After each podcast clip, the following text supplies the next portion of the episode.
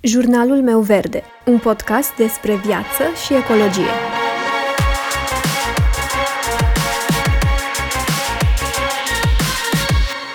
Bună, eu sunt Alexandra și tu asculți Jurnalul meu verde, un podcast despre viață și ecologie.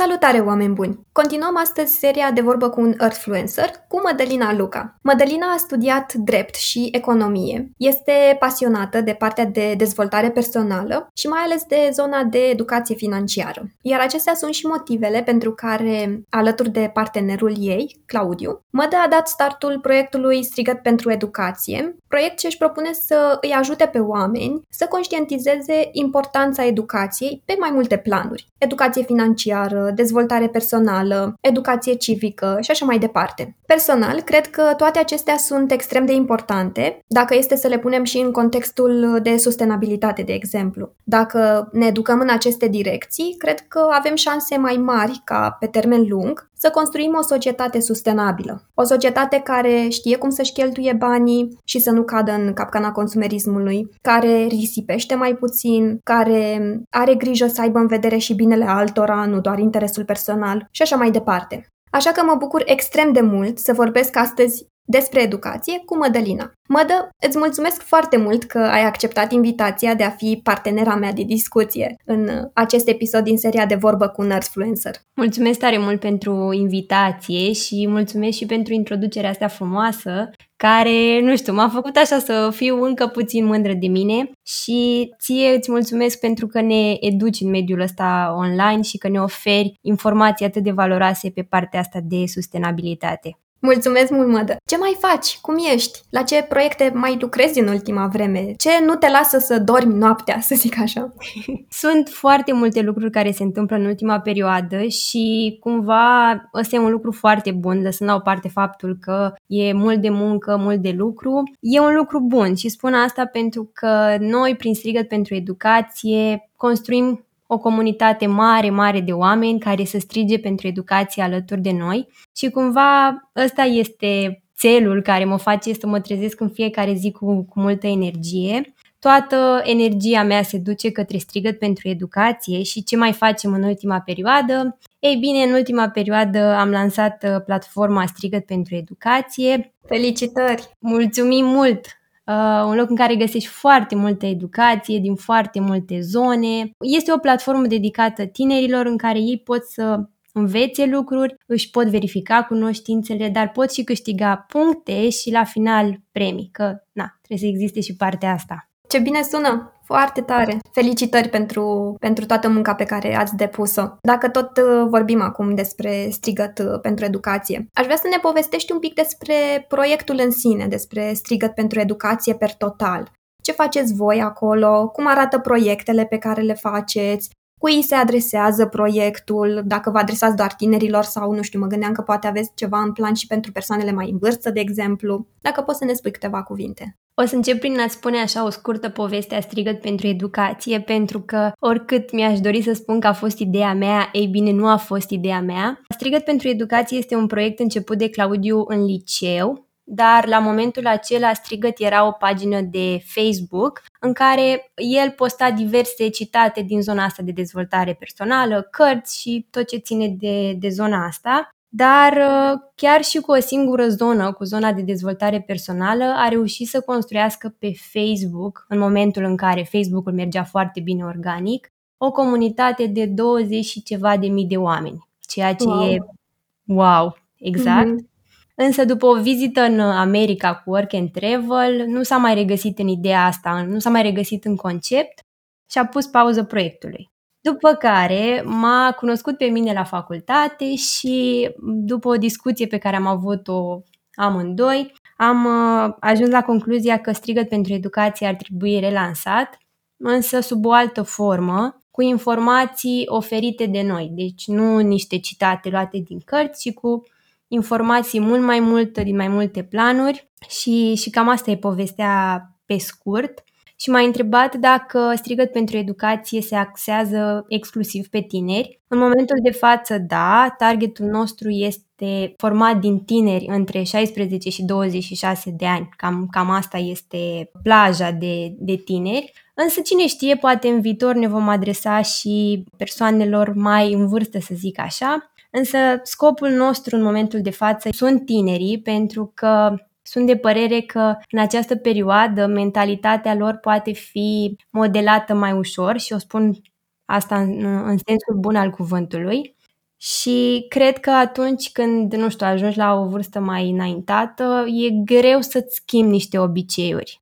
Spuneai că Strigăt pentru Educație a pornit uh, acum mai mulți ani, că a fost Claudiu cel care a pornit proiectul, că a suferit niște schimbări pe parcurs. Însă, ce înseamnă Strigăt pentru Educație pentru Mădălina? Ce îți dorești tu de la acest proiect? Sinceră să fiu, îmi doresc foarte multe, dar o să mă rezum la o singură idee pe care o am în cap de ceva timp. Visul meu cel mai mare în momentul de față, pe lângă ideea de a construi o comunitate educată de un milion de, de oameni, îmi doresc să ajungem să ținem workshop-uri în acele medii mai puțin norocoase din, din țara noastră. Și mă gândesc aici la acele școli din mediul rural care încă n-au înțeles că educația asta îți poate schimba super mult lumea. Deci cumva asta mi-aș dori eu să facem, cam asta ar însemna pentru mine strigăt în următoarea perioadă, să reușim să schimbăm lumea celor care încă n-au descoperit uh, educația. Educația mm, este ceva ce se întâmplă în timp și mai ales când uh, discutăm despre schimbare de mentalități, de exemplu. Lucrul acesta durează durează până ne convingem, în primul rând, pe noi înșine că avem nevoie și că vrem să facem asta. Și aș vrea să te întreb, sunt momente în care ți se pare că merge mult prea lent partea asta de educație, că nu ai răbdare, că vrei să vezi odată schimbările pe care ți le dorești de la tine, dar și de la ceilalți oameni? Ce faci în aceste situații? Da, sunt momente, sunt foarte multe momente, aș putea spune. Și uite, să-ți dau exemple concrete. Sunt foarte multe situații în care, nu știu, educația asta civică lipsește. Pentru că am zis-o de foarte multe ori, educația nu se termină atunci când ieșim pe porțile școlii, facultății, liceului și așa mai departe, ci educația este ceva care există în viața noastră în fiecare zi sau ar trebui să existe mai bine zis și ziceam de partea asta de educație civică, uite, vezi atunci când, nu știu, te duci la magazin și dai de niște persoane care nu știu să păstreze distanța sau persoane care vorbesc urât cu cei de la magazin. Sunt foarte multe situații în care ți-ai dori cumva să să schimbi lucrurile, să le faci să, să accelereze, să ajungă informația la oameni. Și nu doar să ajungă, că nu e vorba doar despre asta, ci ca oamenii respectivi să conștientizeze ceea ce se întâmplă în jurul lor. Și aș vrea să-ți mai dau un exemplu în zona asta, că știu că și tu ești pe TikTok și cumva cred că ai înțeles cum funcționează lucrurile acolo. Uh-huh. Ei bine, atunci când te uiți pe TikTok îți dai seama că noi trăim de fapt într-o bulă în care oamenii din jurul nostru caută educație. Însă când te uiți pe TikTok, dai de oameni care n-au nicio treabă cu educația și nici nu vor să aibă treabă.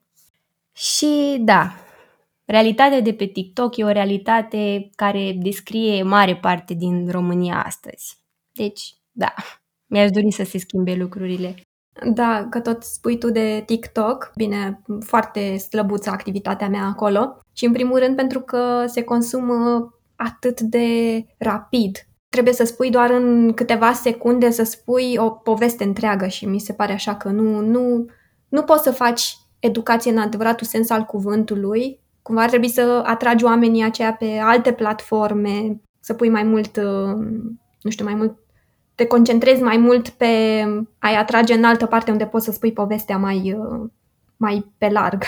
Uh-huh. Și ideea e că nu sunt atenți, adică atenția lor e foarte, foarte limitată acolo pe TikTok și cumva nu vor să acorde timp să se educe în zona asta și cu siguranță ai întâlnit și tu persoane care nu dădeau cu feedback, cum zic eu, dădeau cu hate la, la postări, la TikTok-uri, uh-huh. dar era un hate din ăsta, cum să zic, care nu avea niciun fundament, adică uite, să din nou vin cu un exemplu concret, am pus ceva legat de partea asta de economie o chestie care se găsește în orice manual de economie, legată de PIB sau nu mai știu exact ce era și ne-a comentat cineva că eu sunt fata nu știu cărui parlamentar și că de asta zic lucrurile pe TikTok așa și că spun o realitate, știi? Și eram, băi, nu se poate așa ceva. Da, din păcate avem uh, încă nevoie de foarte multă educație și foarte multă autoeducație. Tu știu că pui foarte mare accent pe partea de autoeducație. Știu că spui mai mereu că educația nu se încheie în momentul în care ai terminat liceul, facultatea și sunt complet de acord cu asta. Și eu și tu și cei care ne ascultă mai avem extrem de multe de învățat. Niciunul nu suntem perfecți, avem scăpările noastre uh, și nu avem de învățat doar chestii teoretice sau de reținut informații. Avem de învățat chestii despre lume în general, despre cum gestionăm emoții, despre cum să ne comportăm adecvat, cum ai spus și tu, despre multe, multe altele. Însă sunt mulți oameni care se simt rușinați, se simt uh, stânjeniți dacă nu știu ceva. Uh, sunt alții care cred cu desăvârșire că ei dețin adevărul suprem. Sunt alții care nu acceptă nici cea mai mică greșeală. Și cumva mi se pare că, la nivel de societate, s-a creat în timp această așteptare că perfecțiunea există, că educația se face pe copii și adolescenți, cel mult uh, tineri adulți, și că educația are o finalitate. Însă legat de asta, aș vrea să mă întorc și să, să te întreb. Când ai înțeles tu că de fapt lucrurile nu stau așa? Că educația nu are o finalitate. Ce te-a ajutat pe tine să înțelegi asta? Cred că în anul al doilea de facultate am descoperit eu educația așa cum o văd astăzi. Pentru că înainte eram de părere că educația înseamnă să mergi la școală, exact. Să mergi la școală, să iei note mari, bursă, gata, ești un om educat.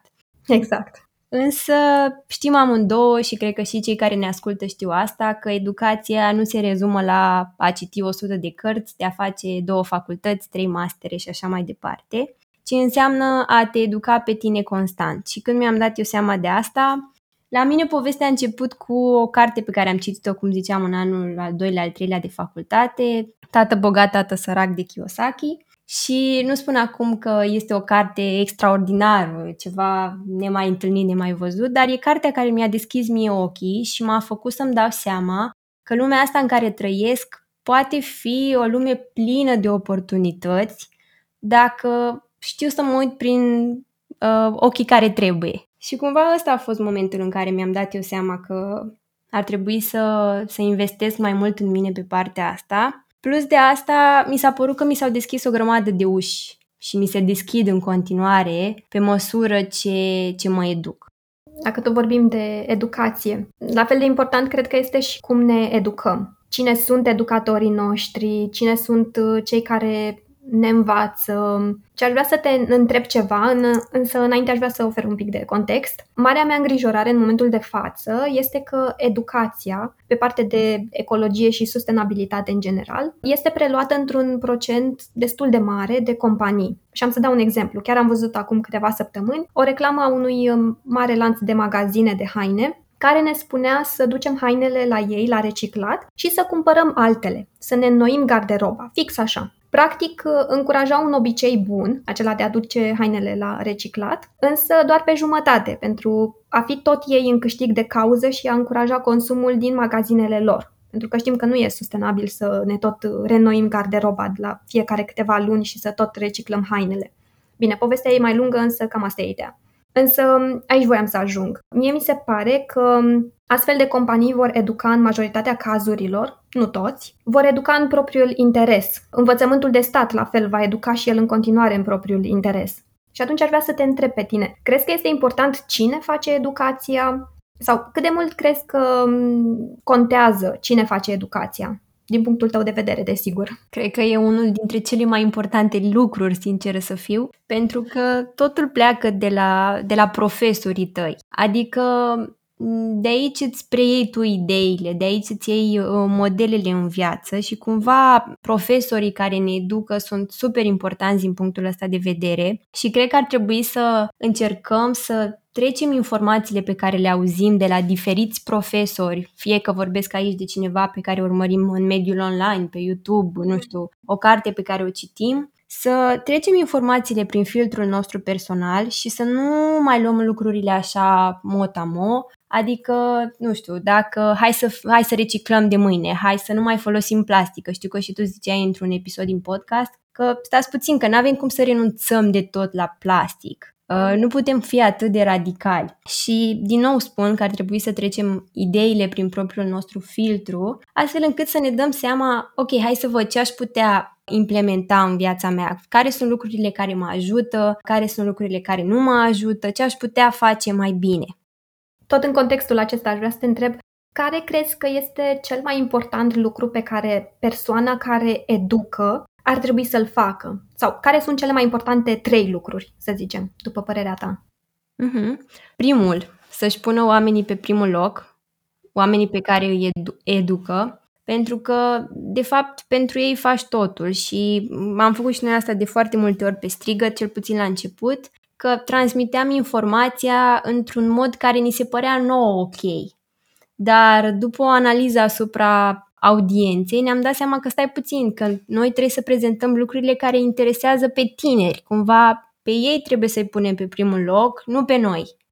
Al doilea lucru ar fi să nu renunțe niciodată la valorile lor, că știu că lumea asta în care trăim promite foarte multe într-un timp foarte scurt, dar uh, nu cred în lucruri care se întâmplă peste noapte, deci asta ar fi să nu, să nu renunțe la valori. Și trei, cred că ar fi să, să fie constanți, pentru că, să fim serioși, dacă citești acum 10 pagini dintr-o carte și mai citești peste un an, nu o să se întâmple nimic. La fel și cu educația. Dacă îi oferi unui om odată o, o lecție, în online, din nou zic asta, s-ar putea să nu-i, să nu-i schimb cu nimic viața, însă dacă faci asta în mod constant, poate, poate la un moment dat se va, se va aprinde un beculeț, cine știe.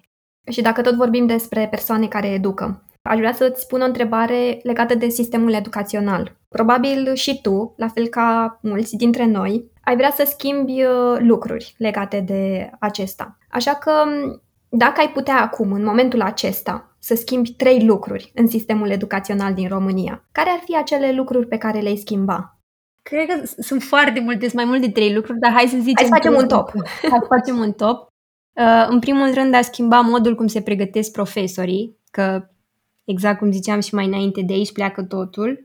Doi, m-aș uita la ceea ce caută tinerii acum, pentru că știm bine că programa din prezent nu prea se mai pliază cu lumea în care trăim și ei încep să simtă, să simtă lucrul ăsta și cumva și aici aș umbla. Și bineînțeles aș introduce și partea asta mai mult practică, care la noi nu există atât de mult. Știu că și teoria are rolul ei, nu spun să se renunțe la teorie, însă cred că ar trebui să ne axăm mai mult și pe partea asta de, de lucruri practice. Hai să învățăm ce înseamnă antreprenoriatul în mod concret. Hai să vorbim cu un antreprenor, hai să, hai să facem lucrurile altfel. Eu am un model când spun toate aceste lucruri nu știu dacă știi pe cei de la Liceul Româno-Finlandez. Este un liceu în București privat, însă acolo lucrurile sunt total diferite de ceea ce știm noi și este un loc în care elevii sunt prieteni cu profesorii. Cred că cu asta am spus tot. Știu că tu intri în contact foarte des cu tineri, cu adolescenți și aș vrea să te întreb din uh, pură curiozitate. Ce auzi cel mai des de la aceștia în legătură cu educația? Care sunt cele mai uh, dese plângeri, să zic așa, pe care le auzi de la ei? Dacă ai auzit de ceva, desigur. Am auzit multe, multe chiar. În primul rând ar fi chestia asta, că nu, nu învață lucruri care, adică ei nu înțeleg cu ce le folosesc anumite lucruri pe care le fac în școală. Ăsta cred că e un lucru pe care l-am auzit super des și deseori am auzit plângeri că a, ia uite ce fain e webinarul vostru, mi-aș fi dorit și eu să învăț la școală despre educația financiară sau, nu știu, lucruri de genul ăsta. Un alt lucru ar fi că li se dau prea multe teme și nu înțeleg de ce li se dau așa de multe teme, care e faza cu ele. Și cel de-al treilea lucru ar fi că sunt obligați să citească lucruri care nu le plac. Și de aici și ura asta pentru citit, ura asta pentru nu vreau să citesc uh, cărți, nu vreau să, să citesc ce, ce îmi dați voi că nu-mi place. Există vreo posibilitate să mergeți cu strigăt pentru educație în școli? Da, cam ăsta ar fi planul. Ăsta era planul pentru toamna asta, dar având în vedere situația cu pandemia, nu o să se întâmple anul ăsta, că nu cred că o să te primească nimeni la liceu, plus de asta e super riscant. Însă da, ne-am dorit să facem cât de curând niște workshop-uri în școli, nu știu, niște workshop-uri pe partea asta de educație financiară, poate educație emoțională. Noi ne gândeam așa la o caravană a strigăt pentru educație. Da, ce fain sună. Care să meargă așa din oraș în oraș, în sate, dar uh, ți-am zis, încă mai avem uh, de lucru până acolo și nu neapărat că uh, nu ne-am putea face asta, dar situația cu pandemia în prezent ne pune multe bețe în roate. Uh, apropo de tineri și adolescenți, aș vrea să-ți pun o întrebare care aparent se leagă de regrete, dar aș vrea să o văd mai degrabă ca pe o oportunitate ca cei care au copii și ne ascultă în acest moment să afle poate ceva util. Aș vrea să te întreb, ce anume ți-ai fi dorit tu, mădă, să fii aflat atunci când uh, erai mică sau să fii învățat? Mi-aș fi dorit să se vorbească mai mult despre bani în familie, că și la noi în familie subiectul ăsta era destul de tabu, să zic așa, în sensul că nu știam cine câți bani are, de ce eu nu pot să am X jucărie, de ce celălalt nu poate să aibă, nu știu, mi-aș fi dorit cumva să existe mai multă comunicare pe zona asta, însă a nu se înțelege că îi învinovățesc pe, pe ai mei, pentru că știu că vremurile la momentul respectiv erau total diferite de acum, nici informația nu era cea care este acum, deci cumva în zona asta simt că părinții ar putea să aprofundeze mult mai ales că sunt foarte multe cursuri, foarte multe webinarii, workshop-uri gratuite pentru părinți, se găsesc o grămadă de lucruri. Și doi, la fel cu educația emoțională și educația sexuală, din nou mi-aș fi dorit să se discute mai mult în familie, că na, și astea au fost niște subiecte destul de controversate și cred că în, în continuare sunt în foarte multe familii. Uh, știu că educația sexuală urma să fie introdusă în școli sau este introdusă în școli, nu știu exact care e statusul. Știi da, urma să, urma să fie introdusă în școli, dar a fost uh, tamtamul ăla cu cum să le arătăm copiilor așa ceva, că religia, că da, nu știu, mm-hmm. nu, nu s-a mai făcut nimic până la urmă din câte știu eu și nici nu cred că o să se facă, pentru că în România mi se pare că ne lovim de niște bariere atât de mari și de niște preconcepții din astea nu știu, dacă se spune cuvântul sex, aoleu, ce s-a întâmplat, știi, de parcă e un lucru care nu o să se întâmple niciodată în viața noastră și e ceva greu, ceva foarte rău. Exact, da. exact. Apropo de lucruri pe care ne-am fi dorit să le fi învățat mai devreme. Uh, și eu mi-aș fi dorit, la fel ca și tine, să am parte de educație financiară. Cred că m-ar fi ajutat mult mai mult, cum ai zis și tu, în planificarea bugetului, să înțeleg uh, exact momentele când uh, am cu adevărat nevoie să cumpăr ceva, nu să cumpăr doar pentru că au alții. Și în sensul acesta aș vrea să te întreb ceva ce se leagă de sustenabilitate. Cum crezi că am putea ajunge în acest punct, să cumpărăm doar ce avem nevoie? Care sunt pașii pe care crezi că ar trebui să-i urmăm pentru a cumpăra doar ce avem nevoie? Cum să ne educăm în acest sens?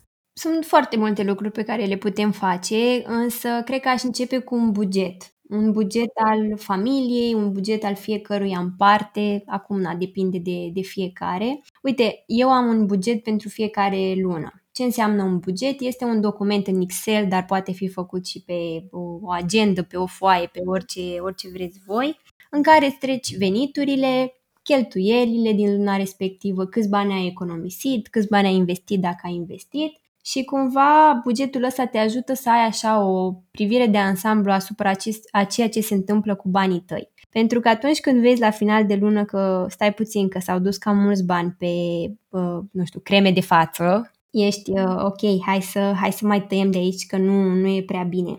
Cumva te ajută să fii, să conștientizezi ce se întâmplă cu banii tăi.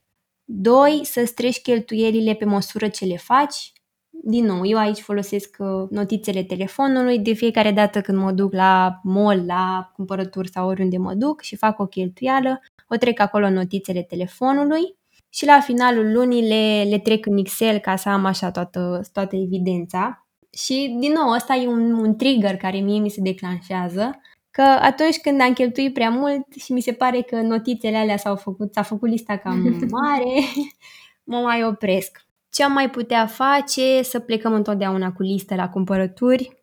iar e o chestie care funcționează foarte, foarte bine. Cam, cam astea ar fi. Pe, nu sunt niște lucruri foarte complicate, zic eu, dar ai nevoie de multă disciplină să, să te ții de ele. Că tot ai uh, menționat de cumpărături. Cum arată mă de la cumpărături? Cum faci tu cumpărăturile? Planifici? Mergi cu listă? Ai reguli pentru shopping? Sunt câteva reguli pe care, pe care le avem și spun le avem pentru că noi, în general, cumpărăturile astea tip alimente, chestii de casă, le facem împreună. E o regulă pe care cred că am deprins-o așa involuntar. Și, nu știu, de fiecare dată când ni se termină ceva în casă, nu știu, nu mai avem orez, făină, chestii de genul ăsta, facem o listă pe frigider, pe măsură ce s-au terminat și în felul ăsta îmi dau seama de pe parcurs ce ar trebui să mai iau astfel încât să, să nu uit. Ce alte reguli mai avem? Să mergem la supermarket și să nu cumpărăm prea des de la magazinul din colț, adică mini-marketul din colț, pentru că am văzut noi că aici prețurile sunt mai mari decât la uh, supermarket. Ce mai facem? Din nou, ți-am zis cu listă și cam, cam astea ar fi. Nu sunt niște reguli prea complicate, însă atunci când sunt cu Claudiu la cumpărături, să știi că rare ori mi se întâmplă să cumpăr ceva care nu e pe listă. Ah, cineva are grijă de listă să fie respectată. Da, sau te ia foarte repede prin magazin și zice, haide, haide, nu trebuie să stăm mult, haide. foarte tare. Eu la fel am uh, regulă să nu mă duc când mi-e foame. Uh-huh. Deci asta este neapărat pe listă, că am observat când merg și mi-e foame, merg la cumpărături și mi-e foame, cumpăr mult mai mult decât uh, ar trebui. Și uite, ar mai fi o chestie, să fim atenți la promoții. Pentru că noi oamenii în general, atunci când vedem cuvântul 1 plus 1 gratis sau promoție sau uh, cumpără două și primești un breloc cadou sau nu știu, avem, ni se aprind așa toate beculețele în cap și impulsul nostru de a cumpăra se activează. Însă eu îi invit pe cei care văd astfel de promoții să analizeze dacă chiar au nevoie de acea cantitate de produs. Și să-ți dau un exemplu. Dacă tu în general consumi o sticlă de suc pe, pe lună și vezi o promoție acolo 1 plus 1 gratis, evident că ești tentat să iei două. Însă, în cazul de față, nu mi, se fa- nu mi se pare că ai făcut nicio afacere, pentru că tu, practic, vei ajunge să consumi mai mult suc decât consumai în mod normal. Dar sunt și promoții în care, nu știu, e rentabil să cumperi. De exemplu, bă, balsam de rufe. E ok să iei 1 plus 1 gratis, că na, ăla oricum se consumă, e bine să-l ai în casă și nici nu expiră prea, prea repede. Deci, din nou, reiterez ideea asta de a trece informațiile prin propriul filtru și să, nu, să ne oprim beculețele când vedem că încep să lumineze la promoții. Tu când te-ai apucat să abordezi într-un mod mai conștient partea aceasta de cumpărături? Cred că atunci când am descoperit uh, educația asta financiară și am început să citesc foarte multe lucruri din zona asta, bine, menționez că pe mine m-a ajutat destul de mult și faptul că am făcut uh, facultate de economie și cumva facultatea asta m-a ajutat să văd așa economia în, în mare, să văd exact ce se întâmplă cu fiecare persoană în economie și am învățat că fiecare are un rol și uite un exercițiu pe care îl facem noi cu cei, de la, cei care vin la webinar, le spunem să, să se uite la pâinea care o au pe masă și să se gândească câți oameni au contribuit ca pâinea respectivă să ajungă la ei pe masă. De la persoanele care strâng grâul de pe câmp, de la cele de la moară, apoi cele care pregătesc pâinea, apoi cei care o ambalează, apoi cei care o transportă în magazine și așa mai departe ca să vadă tot, uh, ca să văd uh, tot sistemul. Și, din nou, educația mea financiară a început din uh, acel moment în care am descoperit cartea Tată bogat, tată sărac. Asta și pe fondul Facultății de Economie, cumva toate s-au legat între ele. Odată cu abordarea aceasta pe care o ai tu, ai apucat în timp să strângi bani, să faci economii? Da, ar fi, cred că ăsta e unul dintre principiile pe care le-am învățat prima dată la partea de educație financiară, că ar trebui întotdeauna să avem bani puși deoparte, că nu se știe ce se întâmplă, viața e super imprevizibilă și e nevoie să fim pregătiți și pentru acele momente mai puțin frumoase din viața noastră. Eu am învățat chestia asta cu economia în facultate și spun în facultate pentru că în primul an când primeam bani de la, de la ai mei, primul impuls era să-i cheltuiesc pe toți. Și ce să faci, ce să faci, stăteai două săptămâni cu foarte puțin bani și e foarte greu să te descurci ca student la facultate cu bani puțini, adică Știm cu toții. Exact. Și cred că ăla a fost uh, un alt moment în care am zis, stai puțin, că nu e bună. Și primul meu mod de economisire, că nu eram foarte disciplinată cu banii și aveam impulsuri de astea de a cumpăra non-stop, L-am rugat pe Claudiu să-mi facă un borcan pe care l-am lipit cu superglue. I-am lipit capacul cu superglue și am făcut, l-am tăiat, i-am tăiat capacul doar cât să pot băga bani în el. și acolo îmi puneam economiile și recunosc că am avut câteva tentative să mă duc la borcan să zic, a, nu mai am bani, gata, trebuie să mă duc, că ăsta e un caz de urgență. Da, de unde? Nu era nicio urgență. Și capacul ăla era așa de bine lipit în care, încât nu aveam nicio șansă să-l desfac. Da, și n-am reușit. Dar cumva m-am și educat și am și conștientizat că stai puțin, nu e o urgență. Deci funcționează. Încă mai ai borcanul respectiv? Da, încă mai am borcanul respectiv. Cred că e, e tăiat acum, că la un moment dat am scos banii din, din el. Am devenit și mai disciplinată și acum îi țin în cont că, da. și pe ce ai folosit, dacă pot să te întreb? Nu mai știu ce am făcut exact cu banii. Uh, noi acum avem un borcan de călătorii în care punem bani pentru călătorii și cumva atunci când plecăm undeva mm, e mai ușor pentru bugetul nostru să luăm niște bani de acolo, o parte din ei și cred că i-am transferat în, cred că i-am transferat în borcanul ăsta, nu mai știu să zic exact, dar uh, da. Ce idee faină! Ăsta cu borcanul de călătorii chiar e o idee foarte mișto și să știi, câteva sute de euro acolo îți prind foarte bine, așa, pe care să nu-i simți. Foarte tare, foarte tare. Există vreo recomandare cât ar trebui să punem la economii pe lună? Uh-huh. Nu știu, vreun procent sau... Da, da, da. Există o recomandare tot dată de economiști. Ideea ar fi că recomandat este să ai să pui deoparte 10% din venitul tău și să faci asta până când ai deoparte puse 6 venituri. Deci în momentul în care ai strâns 6 venituri, atunci ar cam trebui să te oprești din economisit. Însă, eu aici vin cu niște mici completări și îi sfătuiesc pe cei care ne ascultă că dacă sunt la început și n-au mai economisit niciodată, să înceapă cu orice sumă. Poate pui 100 de lei luna asta, poate pui 50 de lei deoparte, nu știu, orice sumă este foarte, foarte binevenită pentru că te ajută să-ți formezi uh, obiceiul ăsta de a economisi. Iar pe un parcurs să ajungi la cei 10%. Foarte interesant. Bine, este nevoie de foarte multă autoeducație în privința asta. Da. Știu că mie personal mi-a fost foarte ciudat, să zic așa, când am început uh, provocarea de anul acesta să nu mai cumpăr uh, mai nimic, doar ce am uh, nevoie. Nu am mai cumpărat haine, cărți, lucruri care nu-mi trebuie Desigur, am stabilit niște reguli, nu am dus-o chiar așa la extrem. Dar uh, la modul în care este construită societatea în ziua de azi, este greu inclusiv să ne dăm seama ce avem nevoie și ce nu. Așa că um, următoarea întrebare ar fi dacă ne poți recomanda și câteva cărți din zona asta de educație financiară despre care ne spuneai. Uh-huh. Și dacă poți să ne spui câteva cuvinte despre ele. Sigur, cu mare, cu mare drag.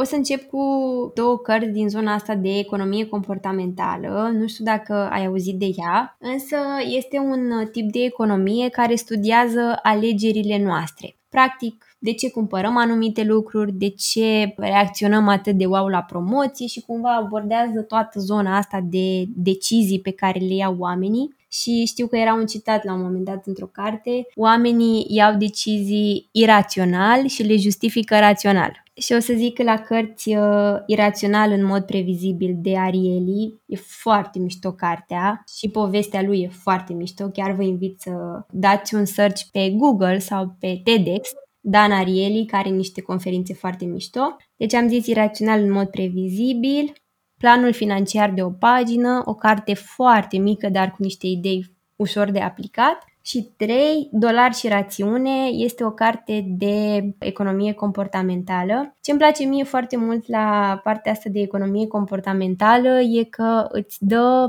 exemple de situații care ți se întâmplă concret în viața ta. Și am să-ți dau și un exemplu aici ca să-i fac curios pe cei care, care ne ascultă. Sunt anumite situații în care banii ne ruinează viața.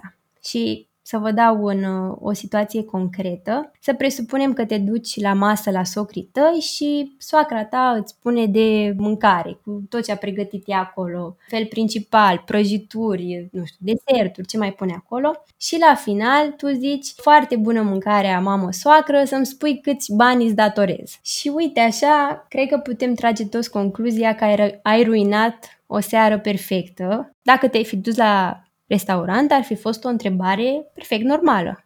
Dar uh, și explică autorul în carte că s-au intersectat două lumi care în mod normal n-ar fi trebuit să se intersecteze și avem uh, lumea asta a lumea asta economică și doi lumea asta a principiilor sociale, a cutumelor și așa mai departe. Chiar e, e foarte mișto abordarea. Și, cum spuneam, la planul financiar de o pagină, că n-am zis acolo câteva cuvinte, o carte mică cu principii de, de impact și are și foarte multe scheme care să te ajute să înțelegi cum ar trebui să te uiți la veniturile tale, cum să te uiți la cheltuieli și cum să jonglezi cu ele astfel încât să-ți fie bine. Că asta e esența, până la urmă, educației, să ne fie cât mai bine. Dacă tot suntem uh, la capitolul cărți, spuneam la început în prezentarea pe care am făcut-o că ești pasionată și de partea de dezvoltare personală. Ne poți recomanda și aici niște cărți în zona de dezvoltare personală? Sigur, sigur și, și aici cu, cu mare drag. La, deci la partea de educație financiară și dezvoltare personală poți să mă întrebi oricând despre cărți că îți voi răspunde cu, cu mare drag.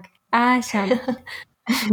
La partea de dezvoltare personală aș spune esențialismul prima dată, nu știu dacă ai auzit de ea, dar tind să cred că da. Este o carte în care practic înveți la ce să renunți din viața ta. Că noi oamenii, mai ales în lumea asta a consumerismului, cum ziceai și tu, suntem bombardați așa de informații și de tot felul de lucruri care ni se întâmplă și uităm să mai spunem nu mereu mergem pe ideea că da, da, da, da, da, dar foarte greu ne dăm seama că stai puțin, că timpul meu e limitat, nu pot să zic de fiecare dată da. Și cumva cartea asta fix asta face, te ajută să-ți dai seama cum să-ți setezi prioritățile și cum să spui nu într-un mod încât să nu deranjezi pe nimeni. Cartea cu numărul 2, Puterea obișnuinței, este o carte tot despre obiceiuri, cum se formează obiceiurile noastre, cum am putea să renunțăm la cele proaste din viața noastră și cum am putea să le menținem mai mult pe cele care ne ajută să avem o viață mai bună. Din nou, e o carte pe care am devorat-o efectiv și chiar, chiar vă recomand. Și pe locul 3, ce să punem noi pe locul 3? Hai să zic o carte de, de leadership pe care am citit-o de curând leadership, dezvoltare personală, e o poveste, mai, mai bine zis, și se numește Liderul Generos. Este o poveste care te ajută să înțelegi cum ar trebui să-i tratezi pe cei din jurul tău și eu am învățat din cartea asta că atunci când țin un discurs să mă uit mai mult la pronumele personale la persoana a doua și nu persoana întâi. Adică să nu spun eu am făcut, eu voi face, noi vom face, noi vom zice și să mă axez pe audiență. Vă voi arăta, vă voi spune, voi sunteți importanți. Da, Liderul Generos, o carte super ușoară, super ușor de citit, dar din nou cu multe informații pe care să le aplicăm în viața noastră. Mulțumim mult pentru recomandări. Știu că tu citești foarte mult. Eu am văzut că recomanzi foarte multe cărți pe Instagram, cel puțin, și mi-am notat și eu câteva titluri când le-am mai văzut. Am să las toate titlurile în descrierea acestui episod și, na, sper să ne păstrăm mintea deschisă ideilor noi, ideilor diferite până la urmă. De asta e important să citim din cât mai multe domenii până la urmă. Tu cum ai simțit nevoia să te apuci uh, personal, să ai grijă de partea aceasta de dezvoltare personală? Am simțit că aș vrea să, să investesc mai mult în mine și dacă mi-aș dori să schimb lumea în care trăiesc până la urmă, ar trebui să încep să mă schimb eu pe mine. Și cred că ăsta e un lucru pe care l-au simțit foarte multe persoane care au început să ofere educație și nu am cum să-ți spun acum că eu le știu pe toate, pentru că nu am cum să le știu pe toate, însă lucrez la a deveni o versiune a mhm, mea mm-hmm. în fiecare zi. Și ca să-ți răspund concret, am început să investesc în mine pe partea asta de educație pentru că mi-am dorit să le dau mai departe oamenilor ceea ce știu și mi-am dorit să evoluez și eu, și eu odată cu, cu cei care sunt alături de noi. Da, așa este. Schimbarea vine de la noi și nu trebuie să așteptăm de la ceilalți să facă. Asta spun și eu tot timpul. Important e să ne apucăm noi să facem și apoi vom vedea cine, cine mai face cu noi. Exact. Și pentru că ne apropiem uh, de final, aș vrea să încercăm ceva amuzant Uh, pentru că educația, sustenabilitatea, discuțiile pe aceste subiecte pot fi un pic uh, serioase, uh, uneori cu multă presiune. Aș vrea să încheiem într-o notă pozitivă și cu multe zâmbete, sper. Așa că propun, cu acordul tău, să ieșim un pic din subiectele discutate și să-ți pun o întrebare la întâmplare. O întrebare amuzantă și neobișnuită. Ce zici? Vrei să încercăm? Da, îți dai seama, chiar sunt curioasă. Ok. Pentru tine am uh, ales următoarea întrebare. Dacă mâine ai putea să te transformi într-un personaj din desenele animate, care ar fi acela și de ce? Cred că m-aș transforma în cenușăreasa. Wow! Vrei în caleașcă? Nu neapărat că vreau un caleașcă, că nu am fost niciodată genul care să, nu știu, să vrea să fie așa prințesă. Mm-hmm. Dar mie mi-a plăcut foarte mult povestea aia, pentru că fata asta era un om care voia să ajute mulți oameni și cumva, deși erau momente în care oamenii pe care îi ajuta nu o răsplăteau cu aceeași monedă, să zic așa, și nu o ajutau înapoi, ea tot continua să, să-și vadă de treaba ei și să încerce cumva să, să-i ajute pe oameni. Și finalul poveștii știm cu toții, că până la urmă cenușăreasa și-a, și-a avut, a avut propriul ei final fericit și a reușit să schimbe și viața ei, dar și a celor din jur. Oh, ce frumos! Foarte frumos! Mulțumesc uh, tare mult, Mădă, că ai acceptat invitația.